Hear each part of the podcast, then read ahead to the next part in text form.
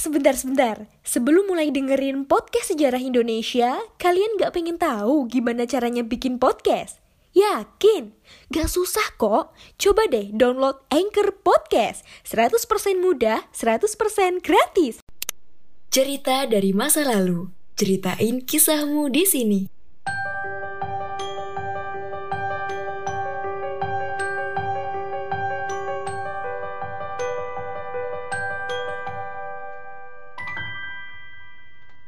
Assalamualaikum warahmatullahi wabarakatuh. Salam jumpa kembali. Selamat siang, selamat malam, selamat sore, selamat pagi. Di mana pun kalian berada, sekarang kalian sedang mendengarkan konten cerita dari masa lalu miliknya podcast sejarah Indonesia. Dan kesempatan kali ini kalian akan ngedengerin cerita mengenai pengalaman KKN dari uh, mungkin gue sendiri kali ya yang akan menceritakan tentang pengalaman pengalamanku selama KKN. So, bagi kalian yang juga punya cerita-cerita menarik untuk di-share atau dibagikan kepada teman-teman, uh, silakan kalian kirim aja tulisan kalian ataupun langsung rekaman dan kirim filenya di podcast at gmail.com. Untuk itu tanpa berlama-lama kembali, mari sama-sama kita dengarkan cerita KKN.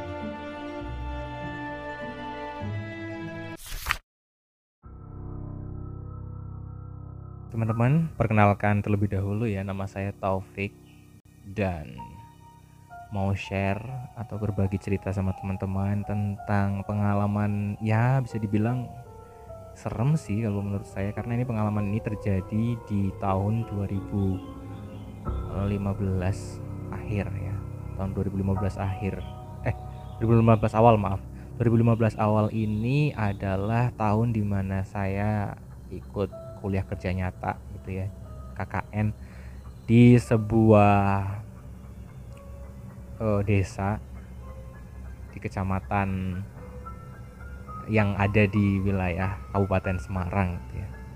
Nah, sorry agak di miss sedikit karena memang ya mungkin belum ada izin untuk men-sharekan cerita ini tapi saya benar-benar kepengen share cerita ini. Jadi singkat cerita ketika itu saya ngikut uh, di KKN alternatif gitu ya karena dulu itu kan ada dua dua model kuliah kerja nyata yang lokasi dan juga alternatif.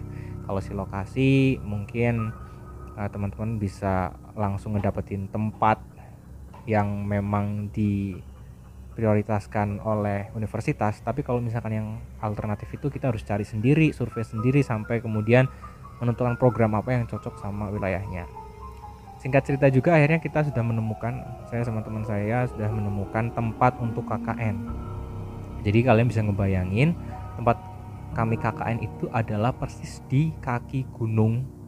Hawanya sangat dingin yang kalau pagi masih berkabut dan kalau sore juga ya sama-sama berkabut. Jadi memang benar-benar uh, itu adalah desa terakhir sebelum ke penanjakan di gunung. Ya gunung ini nggak bisa gue sebutin juga karena nanti takut merujuk kepada suatu wilayah gitu ya. Nah kita berlima belas. Kita berlima belas ketika itu KKN alternatif di desa ini. Nah ketika kita sudah mendapatkan materi persiapan dan mendapatkan logistik dari universitas akhirnya kita berangkatlah. Ada pelepasan dan serah terima tim ke desa tersebut gitu.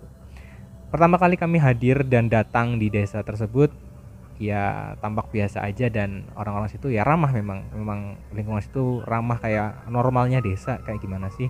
Dengan jalan yang menanjak kanan kirinya masih banyak perkebunan dan juga sawah masih luas di situ gitu ya. Dan uniknya adalah di sana itu warga masyarakatnya itu kebanyakan kerja di pabrik dan mereka kadang shift gitu ya kadang pekerjaan mereka itu shiftnya shift malam. Jadi kalau misalkan kadang di beberapa kesempatan ketika saya keluar pas malam jam setengah 12 ataupun jam setengah satu dilalanya pas keluar lagi lapar cari makanan gitu ya kayak mie instan dan lain sebagainya ada mobil jemputan yang memang menjemput para pekerja ini untuk masuk uh, kerja di shift malam. Kalau enggak ya mereka ada yang diantar langsung sama suaminya. Biasanya sih kayak gitu. Tapi seringnya sih pakai mobil yang ya L300 kayak gitu yang gede gitu ya. Teman-teman bisa dibayangin kayak gitu modelnya.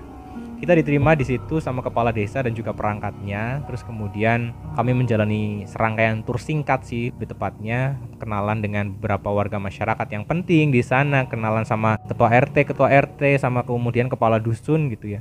Sama kepala dusun inilah kemudian kami diberikan banyak banget insight banyak banget masukan banyak banget terus kayak apa yang boleh dan apa yang nggak boleh gitu yang dilakukan di desa tersebut. Nah suatu ketika kita akan ditempatkan di balai desa yang mana di samping balai desa itu ada ruang kosong kayak gudang sebenarnya tapi gudangnya ini masih baru pembangunan jadi masih lumayan baru. Karena masih lumayan baru jadi mungkin bisa digunakan bisa dipakai gitu ya.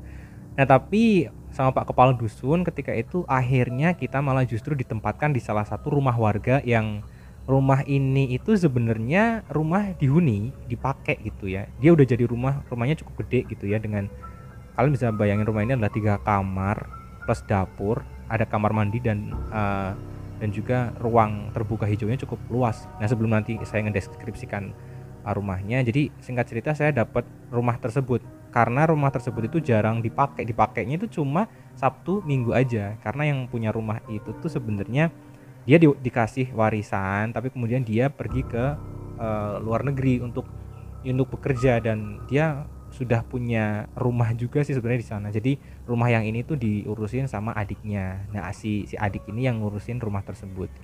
Kemudian dikasihlah kepercayaan ke kita agar paling tidak ngejaga rumah ini sekaligus sebagai posko tempat kita untuk KKN. Nah, bisa saya gambarkan rumah tersebut itu adalah kalau bagi saya itu adalah luas uh, dengan tiga kamar gitu ya. ada ruang tamu yang cukup besar ada tiga kamar juga ruang tengah yang cukup besar juga ala-ala seperti bangunan uh, rumah-rumah Jawa gitu ya. Jadi emang bisa buat kumpul muat berempat puluh bahkan di dalamnya. Terus kemudian ada ruang makannya juga ada dapurnya juga dan juga ada toiletnya. Senangnya lagi di sana memang si empunya ini si tuan rumahnya ini yang yang biasa ngurusin rumah tersebut itu bener-bener humble orangnya jadi kayak ya walaupun dia agak serem sih tapi tapi ya bapaknya ini terbuka dan enak buat diajak bicara gitu ya. Dan bahkan di rumah tersebut itu sudah sudah ada TV-nya, sudah uh, listriknya juga udah bener-bener dari bapaknya itu udah di cover gitu loh. Dan di dalamnya sana udah ada kopi, gula, teh dan apa segala macam peralatan dapur itu semuanya udah lengkap gitu. Dan pesannya bapaknya cuma satu.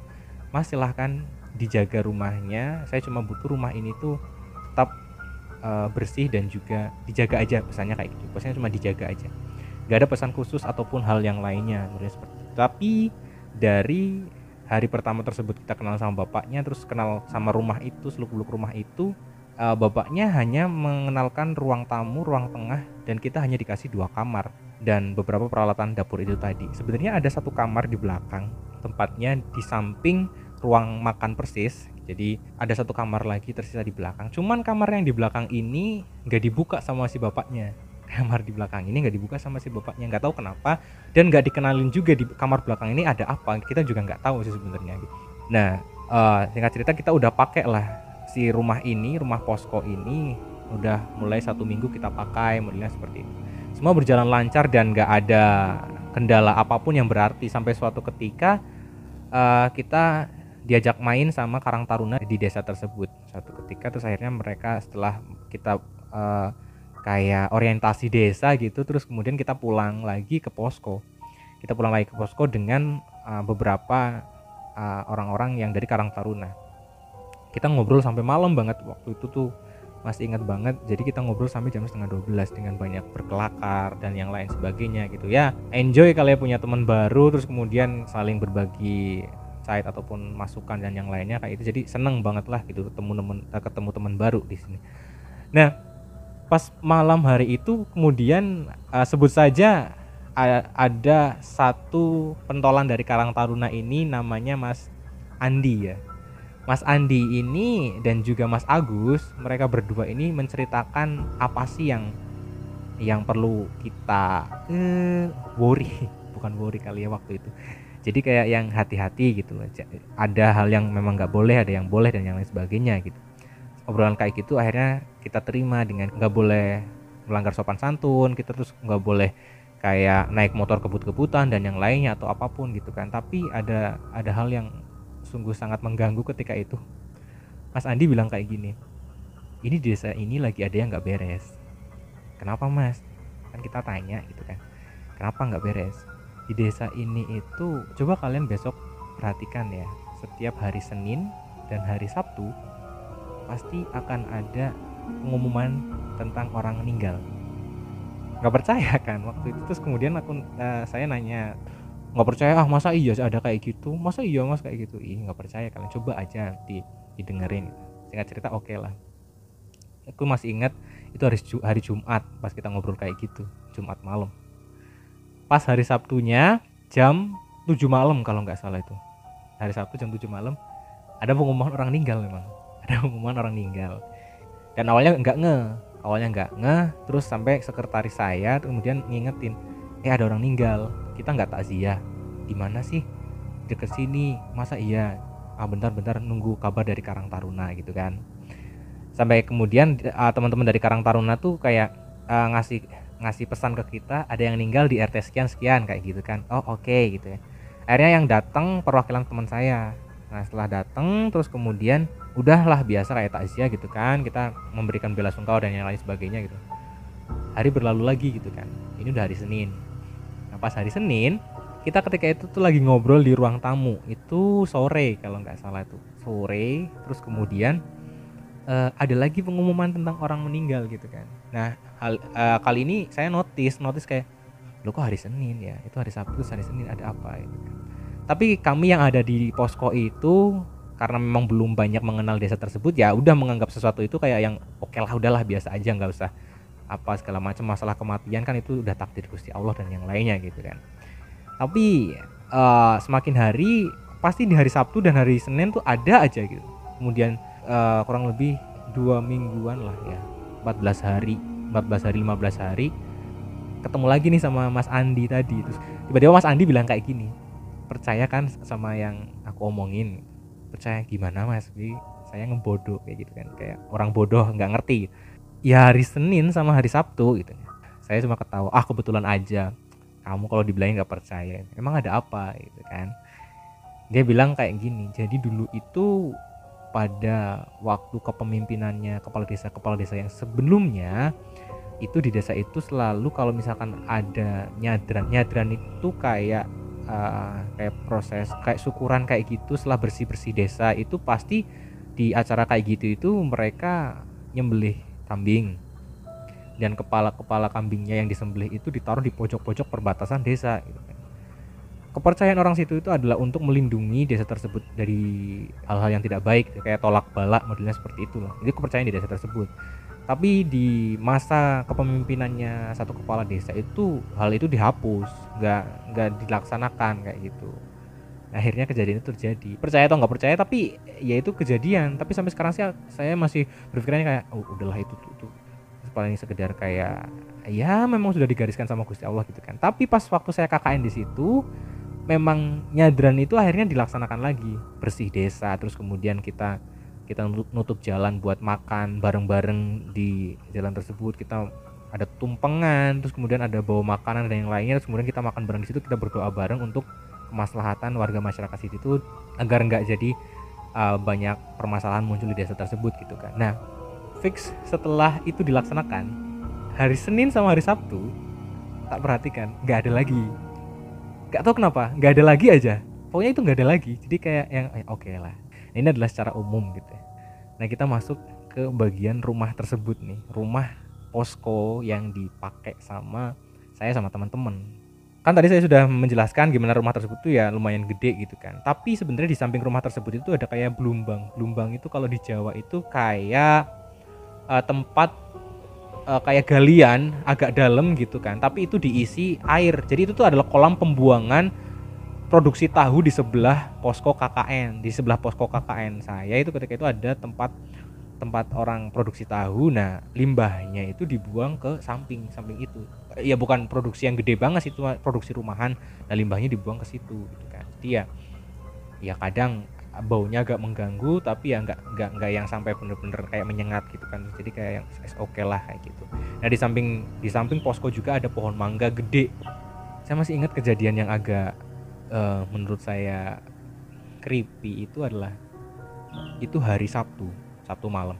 Jadi kalau di desa itu tuh karena malam Jumat jadi kalau misalkan malam itu mereka kan tadi saya sudah ceritakan kebanyakan warga masyarakat di situ adalah kerja di pabrik shiftnya shift malam. Jadi nggak ada agenda yang kalau Jumat malam itu kayak ada pengajian terus kemudian tahlil kayak kayak gitu-gitu kan. Nah itu tuh dipindah di hari Sabtu malam jadi malam minggu bukan ngapel tapi ya ngapelnya itu tadi kumpul sama bapak-bapak terus kemudian ada pengajian dan yang lain sebagainya. Nah kalau pengajian itu kan sifatnya pindah-pindah gitu kan. Nah satu ketika itu terus kemudian kita dapat di tempat deket posko sebenarnya. Nah kita pengajian di situ. Setelah pengajian kan kita biasa makan nih makan kasih ada ada makanan yang disediakan sama apa tuan rumah buat kita. Kita makan setelah kita makan oke nih kita nggak usah makan lagi habis ini dibilang kayak gitu. Oh, oke nggak usah makan lagi. Pulang lah. Itu jam 7 malam. Jam eh, uh, pokoknya itu Ba'da Isya aja. Jamnya lupa. Pokoknya itu Ba'da Isya setelah Isya kita pengajian setelah pengajian kita pulang.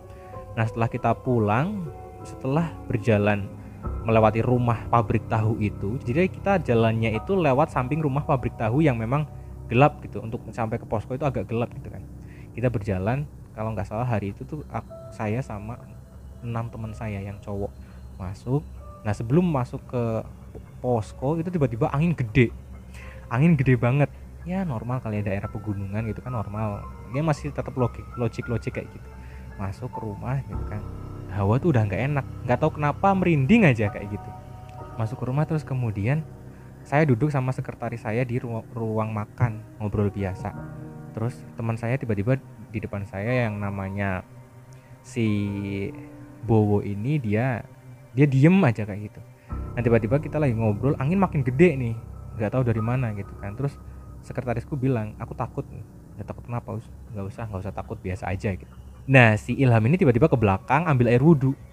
Belakang ambil air wudhu dia balik lagi ke kamar terus kemudian ambil surat yasin buku yasin pokoknya.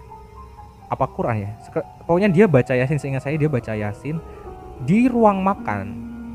Bayangnya kita lagi duduk di situ lagi minum terus dia duduk di situ tapi dia baca Quran gitu kan. Saya bilang saya bingung ngapain ini anak baca Al-Quran? Bukannya tadi juga udah yasinan gitu.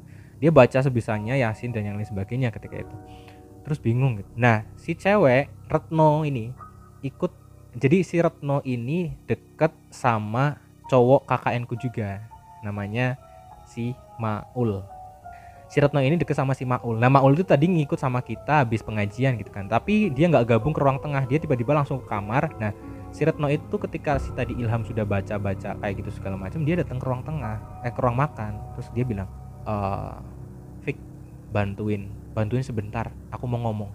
Ada apa? Bantuin sebentar. Aku mau ngomong. Dia kayak worry, khawatir kayak gitu.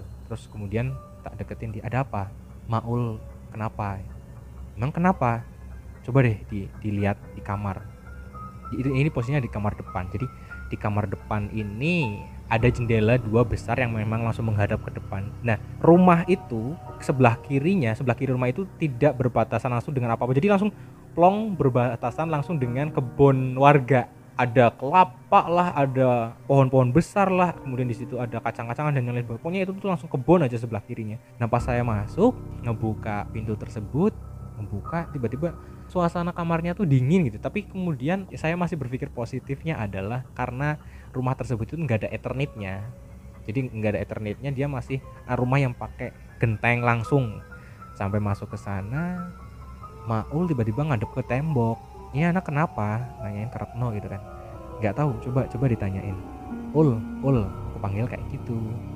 Nah terus dia nggak nyawa sampai kemudian badannya tak goyang-goyangin gitu kan.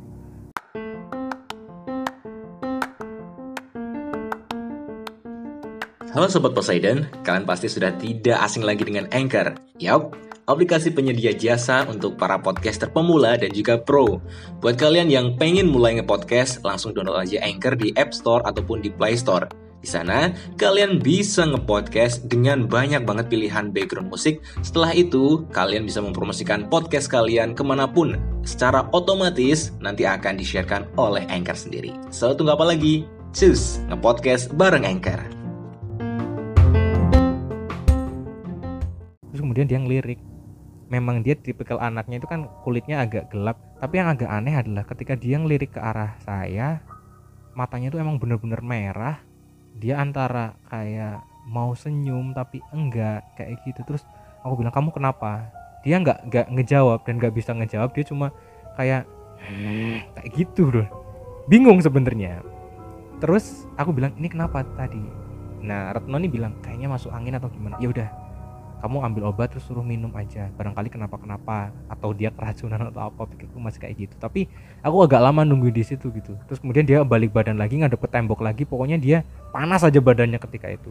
Kita kan nggak tahu kan modelnya seperti itu. Nah setelah itu selesai langsung masuk ke saya langsung balik lagi ke ruang makan. Nah sampai balik lagi ke ruang makan di sana masih ada sekretaris dan juga tadi ada Ilham sama si Bowo lah ya masih duduk di situ. Saya duduk di situ terus kemudian angin makin gede gitu kan. Sampai akhirnya Ilham selesai buat baca yasinnya terus dia diem gitu. Terus barulah saya mikir kayak ada yang nggak beres. Terus saya ngelihat ke Ilham karena Ilham ini juga orang yang ya dia punya sensitivitas tinggi untuk ngerasain gitu. Kenapa Ham? Aku nanya kayak gitu. Enggak enggak ada enggak ada apa-apa. Baca aja sebisamu. Nah pas lagi kita lagi sama-sama kayak udah mulai mencekam kayak gitu Maul dateng Maul dateng dia ke belakang gitu kan. Dia kayak cuci muka kayak gitu terus duduk. Matanya masih setengah merah sebenarnya. Aku nanyain Ul kamu nggak apa-apa? Dia cuma geleng-geleng kepala kamu nggak apa-apa? Dia geleng lagi. Akhirnya kemudian tak ambilin air hangat terus diambil sama Ilham. Terus dibacain dikasih ke Maul ini minum. Diminum lah. Barulah setelah diminum dia kayak yang udah apa sih? Ada apa? Gitu kan. Terus ngobrol ngobrol ngobrol ngobrol. Satu kata yang keluar dari mulutnya dia adalah berat banget. Dia bilang kayak gitu. Berat apanya ya? Kayaknya di sini anu deh ada yang usil. Dia bilang kayak gitu. Usil gimana? Ya ada yang mau masuk aja gitu. Saya masih ingat ketika itu terus kemudian kayak ada yang nggak beres ya ul aku bilang kayak gitu. Ya ya gitu dia bilang kayak gitu. Akhirnya kita ke dapur. Jadi di dapur itu ada pintu belakang yang bisa langsung ngelihat ke samping rumah.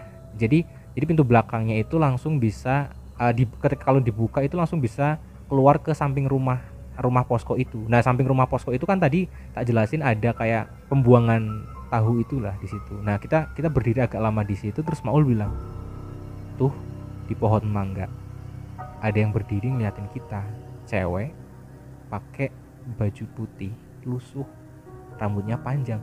Gak tahu dia ngomong beneran atau bohongan tapi ketika itu emang bener-bener kayak yang serius ul iya tuh lagi ngeliatin ke sini dia bilang kayak gitu aku ngeliat ke dia dia tatapannya kosong ke depan sana tuh yaudah yuk masuk masuk. Baru masuk ya udah masuk baru mau masuk nutup pintu belakang itu nutup pintu jadi pintunya itu pintu yang terbagi jadi dua atas sama bawah gitu baru bawah tutup pintu atasnya uh, saya selot tiba-tiba ada yang duar. Kita nggak tahu arahnya dari mana. Dari situ kemudian uh, cewek-cewek ini pada menjerit gitu kan menjerit gitu kan. Apa apa ada apa ada apa kita nyari sumber suara itu gitu kan nggak ketemu. Sampai kemudian saya memberanikan diri keluar keluar rumah dan uh, ternyata ada dua genteng pecah yang memang itu langsung di pinggir pohon samping posko kita di pohon mangga itu. Jadi di pohon mangga itu kemudian di situ ada dua genteng pecah yang tak lihat ke atas oh kayaknya ini jatuh dari rumah itu. Ya udah pasti kan dari rumah itu. Tapi di situ itu tidak ada ranting, nggak ada ranting yang emang benar-benar ngarah langsung ke gentengnya yang bisa menggeser si genteng itu. Jadi agak membingungkan juga ketika itu. Oke lah, kita anggap malam itu deal selesai. Yang mana saya sebagai ketua KKN ketika itu cuma bilang, ayo sama-sama ngejaga kalau misalkan ada apa-apa cerita, kalau misalkan uh, kita ada di sini yuk sama-sama kita berdoa biar nggak mengganggu yang lain-lainnya gitu. Nah itu itu itu itu pengalaman yang malam itu tuh memang benar-benar sangat mencekam termasuk apa sosok yang dijelaskan sama si Maul itu akhirnya lama kelamaan mulai menghantui kita itu. Oke itu udah selesai. Terus kemudian next day gitu kan next kesempatan lah lebih lebih tepatnya. Karena tadi yang dicerita saya di awal itu saya menceritakan tentang ruang yang tidak diceritakan sama bapaknya. Ruang yang tidak tidak mungkin mungkin tidak boleh diakses ruang ketiga atau kamar ketiga gitu ya. Ruang ketiga ini adalah ruang di dekat ruang makan yang tadi sudah saya jelaskan. Satu ketika saya lagi ada program keluar gitu ya jadi kayak kayak program KKN saya keluar dan lain sebagainya. Dan kebetulan pulang malam habis isya kalau nggak salah. Suatu ketika setelah pulang habis isya di ruang makan uh, saya ditawarin makan sama sekretaris saya makan dulu. Oke okay, saya duduk di situ. Terus kemudian saya ngelihat ruang tersebut kok udah dibuka. Terus saya nanya sama sekretaris saya kok ruangan ketiga dibuka? Kok ruang kamar ketiga dibuka?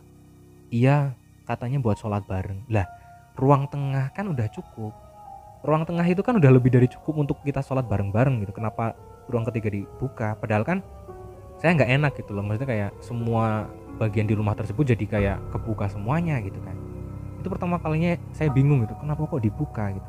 Nggak apa-apa emang. Ya nggak apa-apa. Barang buat tempat sholat dan yang lainnya bilangnya seperti itu. Yang ngebuka siapa? Jadi yang ngebuka itu teman ceweknya sekretarisku yang memang dia itu kayak yang nggak percaya hal-hal kayak gitu. Ya oke eh, saya juga masih berpikir logis dan nggak nggak percaya dengan hal tersebut uh, terus kemudian di hari kedua saya saya belum sholat di situ. Nah suatu ketika saya pulang isya lagi terus saya mencoba untuk uh, sholat di ruang ketiga itu di kamar ketiga. Nah saya masuk ke ruang ketiga atau di kamar ketiga ini saya coba untuk mengamati ruangan tersebut gitu ya. Di ruangan tersebut itu sama masih nggak ada plafonnya nggak ada nggak ada apa ethernetnya gitu kan. Tapi di situ tuh ada lemari gendong dengan dua dua pintu yang lumayan besar gitu dan sebenarnya nggak kepengen saya buka gitu kan. Tapi ketika dibuka penasaran kan waktu itu. Kemudian tapi ketika gue ada rasa penasaran untuk ngebuka dari lemari ini gitu kan.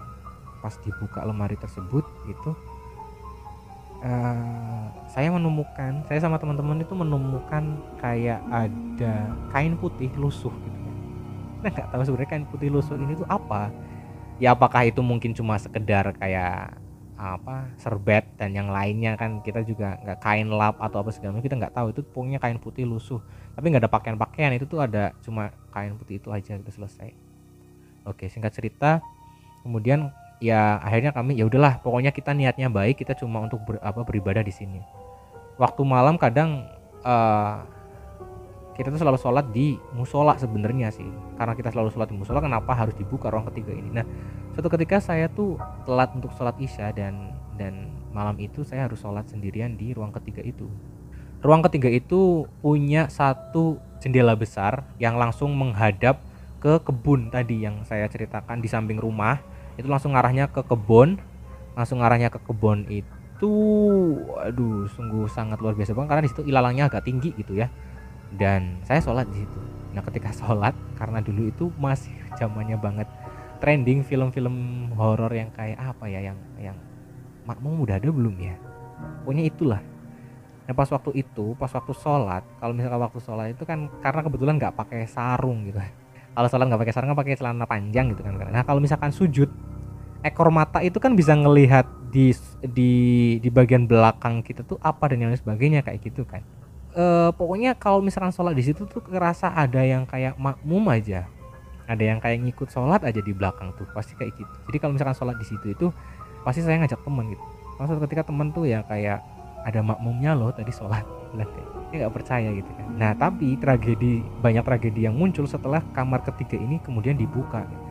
emang teman-teman saya itu jago melek mungkin ya atau apa gitu tapi kadang mereka itu ngobrol sampai jam 2 ngobrol sampai setengah tiga. Ada yang juga mereka itu tidurnya paling cepet banget gitu kan pelor tapi dia bangun paling pagi gitu kan. Suatu ketika bangun paling pagi jam mm, setengah empat. Jam setengah empat. Dan saya juga bangun jam setengah empat. Ini prosesnya adalah setelah kamar ketiga ini udah kebuka gitu. Nah teman saya tuh duduk di ruang makan karena nunggu sesuatu gitu kan. Saya bangun terus kemudian nanya. Nah ini namanya uh, Arif. Arif ngapain duduk di sini? Uh, lagi nungguin itu yang ada di toilet. Oh ya udah aku juga nungguin. Karena toiletnya cuma satu kita cuma gantian kan. Takutnya yang di dalam cewek apa segala macam. Kita nungguin duduk gitu kan. Sambil ngobrol kita masih ngantuk-ngantuk sambil sambil ngobrol-ngobrol itu nggak jelas gitu kan. Tapi ditunggu setengah jam kita nggak sadar itu udah nunggu setengah jam gitu kan. Tapi belum belum azan subuh gitu. Kita nungguin emang siapa yang di toilet? Aku bilang kayak gitu. Nggak tahu tadi ada yang mandi dia bilang kayak gitu. Oh. Terus kita kita kan penasaran gitu kan. Siapa sih yang mandi? Lama banget sampai setengah jam gitu kan ya, iya coba coba diketok diketok. Si Arif maju. Diketok. Tok tok tok tok tok tok. Woi gantian. Kayak gitu. Cepetan mau mau subuh nih. Diketok. Gak ada suara. Terus kan agak dia itu niatnya kayak ngelucu gitu kan ngebuka muka kayak gitu kayak jahil gitu mau ngebuka ngebuka eh kebuka beneran pintunya akhirnya kan. Kebuka pas kebuka beneran ternyata di dalamnya nggak ada orang. Padahal tadi itu pas kita nunggu itu ada orang mandi. Nah si apa posisi lantai itu kering. Nggak ada orang yang mandi sama sekali. Si, si Arif ini cuma ngeliat ke arahku dan ketawa ternyata nggak ada orang. Yaudah aku duluan ya. Dia masuk.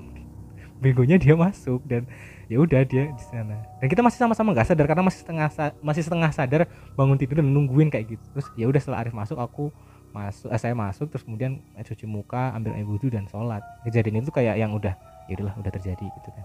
Kita nggak banyak cerita dan yang lain sebagainya gitu jadi itu adalah ada ada ada sistem mistis tapi kita bikin jadi kayak lucu aja gitu kan. Nah terus kemudian cerita yang paling wadau banget itu adalah ketika mau penarikan KKN kita udah lama di situ terus kita mau penarikan KKN gitu kan. Suatu ketika kita akan men, uh, melaksanakan penarikan KKN itu pasti ada yang namanya pentas seni budaya. Nah kita bikin selebaran pamflet tuh. Nah kita kita juga me meminta bantuan dari Karang Taruna dan mereka bener-bener apa enjoy banget dan juga mau membantu kita gimana pun caranya. Nah singkat cerita kita kayak bikin drama kolosal gitu, drama kolosal. Pokoknya kayak bikin drama aja, drama musikal. Terus kemudian tempat latihannya di posko. Nah suatu ketika ada mbak-mbak Karang Taruna namanya Mbak Anita gitu kan. Mbak Anita ini datang ke posko gitu kan. Mbak Anita datang ke posko. Terus kemudian ketika itu teman-teman posko itu lagi pada keluar untuk masangin pamflet uh, seleba selebaran kayak gitu agar mereka datang ke acara kita pentas malam pentas itu gitu kan. Nah waktu itu tuh saya yang ada di rumah gitu yang di, posko itu. Ya saya lagi di belakang. Nah mbak mbak Anita ini masuk gitu kan. Terus nyebut nyebut nama saya Mas Taufik gitu. Assalamualaikum gitu kan. Salam masuk aja mbak. Gitu. saya bilang kayak gitu. Oh iya bentar mbak. Lagi bikin makan gitu kan Mbak mau minum apa? Saya nanya kayak gitu. Terus adanya apa? Mau kopi apa mau teh? Udahlah teh aja juga nggak apa-apa. Oke, tak rebusin air dulu bentar. Ya, nyaut lagi Mbak Anita. Mas, ini teman-temannya pada ke mana toh? Sebagian keluar Mbak, sebagian itu pada di ruang tengah tidur karena karena waktu itu saya masih ingat banget sore menjelang petang karena anak-anak habis ada program gede juga ngebantuin apa warga masyarakat sekitar buat kayak apa ya, kayak kerja bakti gitu kan. Nah, mereka pada tidur di ruang tengah gitu. Nah, yang yang keluar itu ada tadi ada Retno sama Maul keluar. Nah, terus kemudian Mbak Anita nyaut kayak gini. Ya ayo toh ini pada dibangunin kita latihan secepatnya gitu. Oh ya Mbak, bener Mbak tak bangunin. Yuk bangunin aja sama Mbak Anita nggak apa-apa. Saya bilang kayak gitu. Nah, terus kemudian Mbak Anita nggak apa-apa ya, iya. Iya ini juga pada tidur kok ada temenmu si A si B dan dia nyebutin kayak gitu sampai terus dia nyebutin kayak gini mas ini loh mas Maul mbok dibangunkan siapa mbak? Mas Maul gitu. Maul? Ya ya bentar. Masih nggak sadar. Saya masih nggak sadar bener. Minyak udah jadi gitu kan. Terus tehnya aku bawa gitu kan. Mbak Anita balik lagi ke, ke ruang tamu. Duduk lah. Ini mbak tehnya. Ya sudah agak lama. Enggak apa-apa mas. Saya sambil makan. Terus dia minum gitu kan. Gimana nih konsepnya? A B C gini. Jelasin sambil makan gitu kan. Makannya udah habis gitu kan. Ayo cepetan kita uji coba dan yang lain sebagainya. Gitu. dia bilang kayak gitu. Itu teman-temannya mbok dibangunin Nah tadi udah dibangunin mbak. Udah. Tapi nggak mau bangun itu loh. Mas Maul juga dibangunin cuma cuma nengok sambil senyum-senyum aja gitu. Nggodain saya nengok kayak gitu. Ah siapa mbak? Itu Mas Maul. Itu kan tadi eh, jadi di ruang tengah itu ada cuma ada tiga eh, empat orang yang tidur. Tidurnya udah kayak pindang lah. Udah nggak tahu arahnya ke mana-mana gitu. Nah di dalam itu ada Ilham Bowo si Andri sama si si Irham. Nah, si Maul itu keluar. Tapi Mbak Anita ini taunya yang tidur di ruang tengah itu berlima dan dia ngebangunin Maul. Nah, si Maul ini katanya dia nengok ke arah Mbak Anita sambil tersenyum. Dia bilang, "Lu tadi Mas Maul itu tak bangunin dia nengok terus senyum-senyum kayak gitu." Masa sih, Mbak? Nggak ada loh Mbak. Maul itu lagi keluar lagi nempelin pamflet buat buat woro-woro keluarga gitu. Masa iya sih? Iya. Bingung kan? Suasana jadi coba itu di situ itu mas. Tak coba beranikan diri ke ruang tengah. Satu dua tiga empat orang mbak. Tadi lima loh mas. Beneran. Aku tuh bangunin mas Maul. Maul nggak ada. Ya udah mbak yuk balik lagi ke ruang tamu. Di ruang tamu terus kita duduk. Kita senyum-senyum.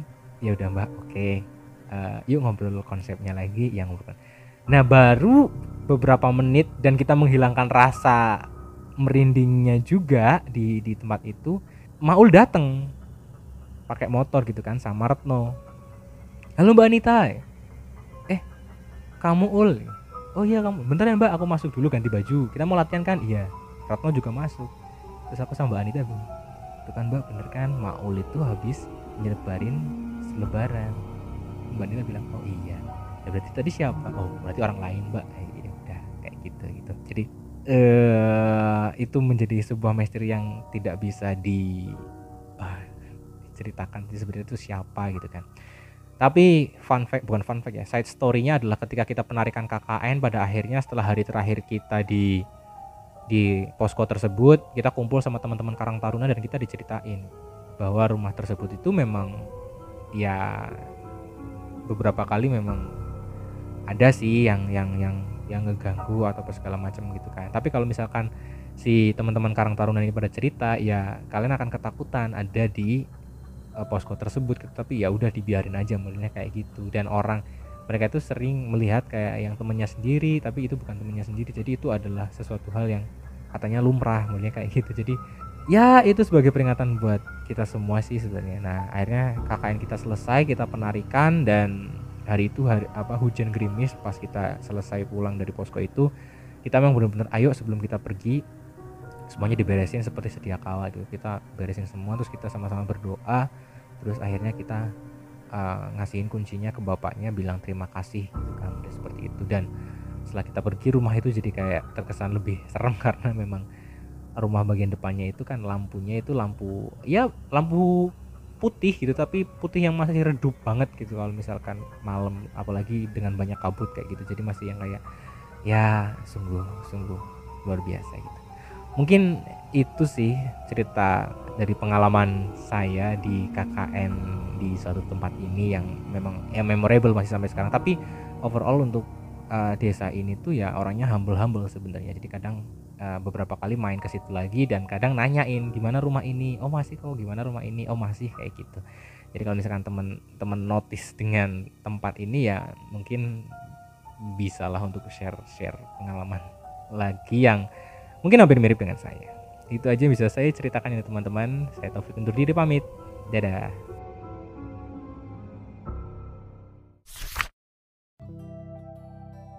Baik, demikianlah cerita yang bisa saya sampaikan dan kurang lebihnya entah ataupun itu disengaja ataupun tidak disengaja, saya hanya bisa meminta maaf.